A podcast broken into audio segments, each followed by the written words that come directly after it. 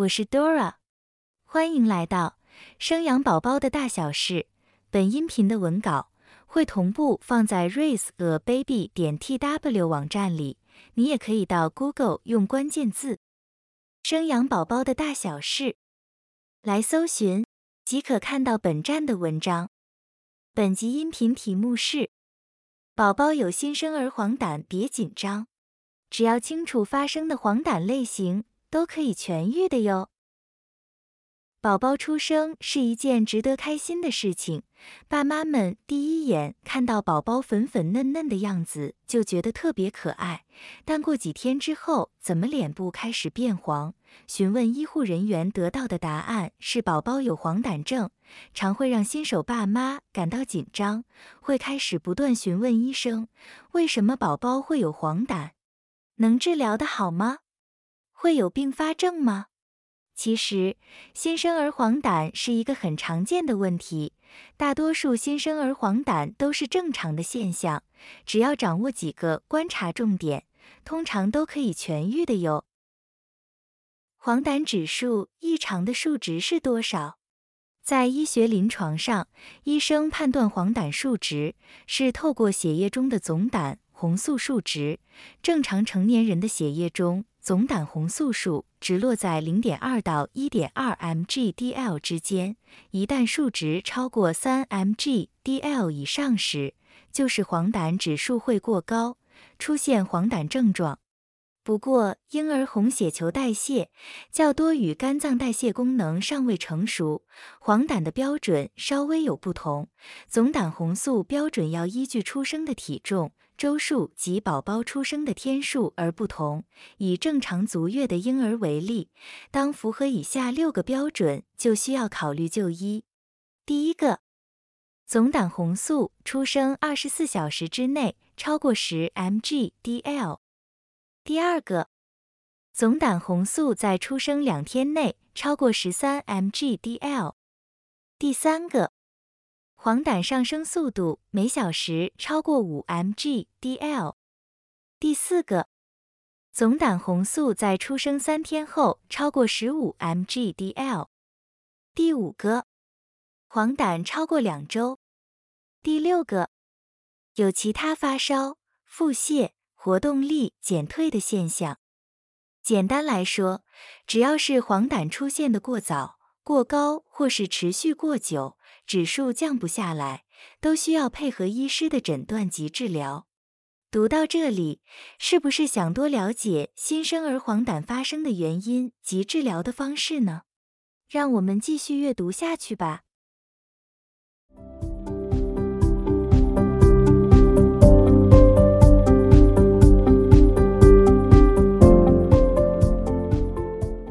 什么是新生儿黄疸？黄疸，英文 jaundice, icterus，又称黄疸、黄病。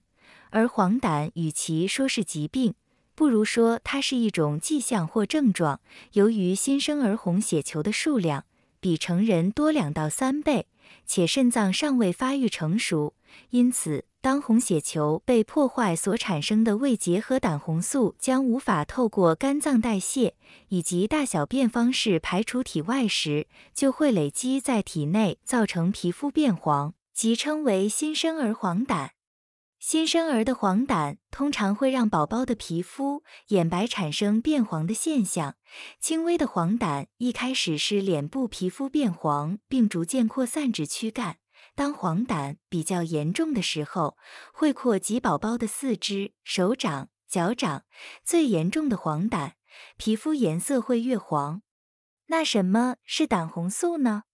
胆红素是淘汰红血球时所产生的废物，主要是靠肝脏做代谢，改变胆红素的形式，让胆红素能够加入尿液及粪便排出体外。当胆红素累积在体内时，会呈现黄色；如果浓度过高，甚至会呈现棕色。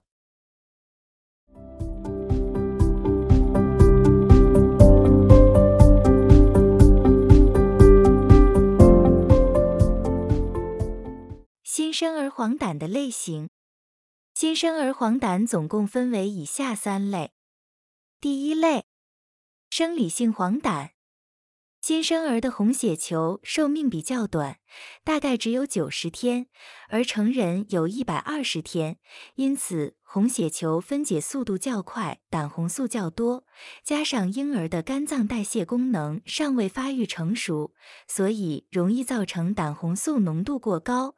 大约有百分之六十的新生儿在出生两至三天后，皮肤。眼白开始出现泛黄的现象，第四到第六天达到最高峰，也就是最黄的部分。如果黄疸指数小于十四 mg/dl，通常不需要任何治疗，一到两星期后会逐渐褪去，称之为生理性黄疸。第二类，母乳性黄疸，与喂食母乳相关的黄疸又可分为以下两种。第一种。母乳喂食量不足，新生儿在出生后的第一周，如果母乳喂食量不足时，大小便排泄次数会减少，使得原本该排出的胆红素囤积在体内所引起的黄疸现象，称之为母乳性黄疸。第二种，母乳中所含的部分成分，例如某些酵素，女性荷尔蒙有关。这可能会抑制婴儿肝脏酵素的活性，或是增加肠道回收的胆红素量，使胆红素增加或延迟的排出体外。因母乳成分所引起的黄疸，通常在第七天之后，高峰只会出现在第二到第三周左右。此种状况无需担忧。一般来说，母乳性黄疸很少会引起严重的病情，不需因而停止喂哺母乳。但是，当黄疸指数超过十八 mg/dl 时，根据中华民国新生儿科医学会的建议，可以暂停母乳，改以配方奶的部分喂食。等到指数小于十八 mg/dl 以下，就可以恢复母乳的喂哺，或者可以与医生讨论合适的喂哺方式。第三类，病理性黄疸。新生儿黄疸指数于出生两天内超过十三 mg/dl，出生四天后超过十七 mg/dl，或者黄疸延迟一个月仍未消退时，就称为病理性的黄疸。病理性黄疸发生的原因与疾病有关，包括母婴的 ABO、RH 血型不合、生产过程造成的产伤，例如头血肿、锁骨骨折。新生儿患有先天溶血性疾病，也就是所谓的蚕豆症，或者是先天性胆道闭锁、先天性肝炎或是泌尿道感染等等，都需要住院检查及治疗。根据医学统计，非结合型的胆红素浓度超过二十 mg/dl 的话，有较高的机会，胆红素会通过脑血管屏障，造成儿童严重脑组织的损伤，形成胆红素脑病变，又称维和黄疸，不可以不注意。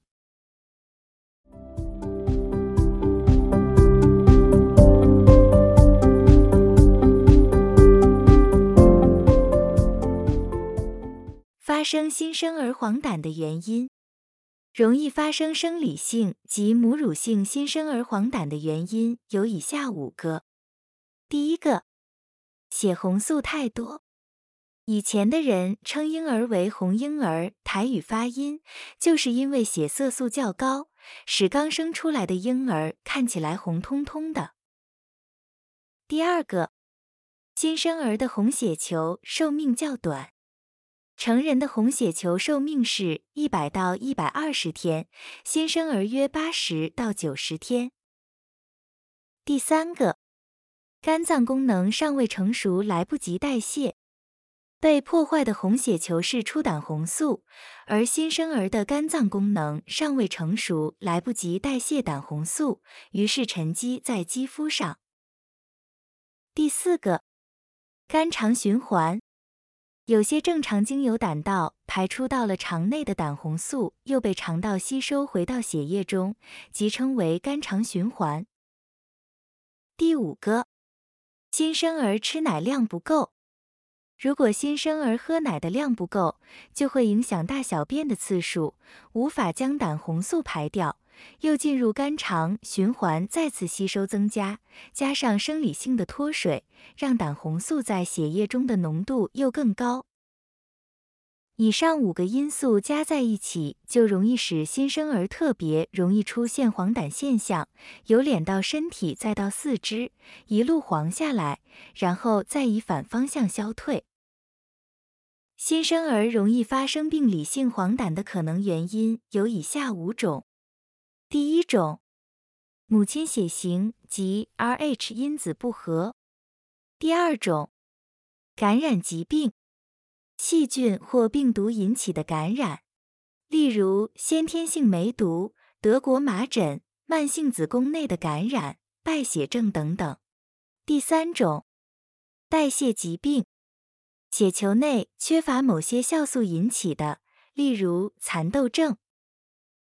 第四种，药物引起，例如磺胺剂、硫磺剂。第五种。其他因素，例如胎儿血肿、严重皮下出血、胆道闭锁、先天性肝胆疾病、肠管阻塞、先天性甲状腺机能不良、母亲有糖尿病等等。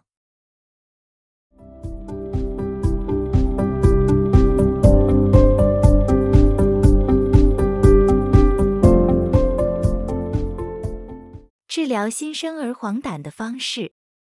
治疗新生儿黄疸有以下三种方式。第一种，照光治疗。新生儿黄疸不太严重时，通常是指黄疸指数高于十五 mg/dl 低于二十 mg/dl 的时候，医院就会将宝宝收住院做治疗，以特定频率的光线，指波长四百二十五到四百七十五毫米的蓝光照射宝宝的皮肤。透过光照，让宝宝皮肤吸收能量，改变胆红素的结构，从亲脂性变亲水性，让胆红素可以快速从胆汁及尿液排出，使血液中的胆红素浓度下降，进而使黄疸渐渐消退。为了使照光治疗更有效果。婴儿的皮肤必须完全暴露在适量的光源之下，爸妈千万不要以为在家用日光或日光灯照射就能让黄疸消退。第二种，交换输血，这方式是最快速，也是最有效降低血中胆红素的方法。当足月宝宝照光治疗无效果。且胆红素大于二十五 mg/dl 的时候，就必须接受换血治疗，不可用同婴儿血型的全血来换血，而是使用调和血，以两倍之全身血量进行治疗。由于换血治疗为侵入性的治疗，相对容易引起一些并发症，所以必须要审慎的评估状况。第三种，调整哺育方法。前面提到母乳性黄疸的时候，有说母乳哺育的宝宝有可能会喂食量不足，或是母乳内的成分导致黄疸值升高或持续较久，因此医生会根据宝宝的状况协助增加母乳哺育量，或者是用配方奶短暂替代母乳的哺育。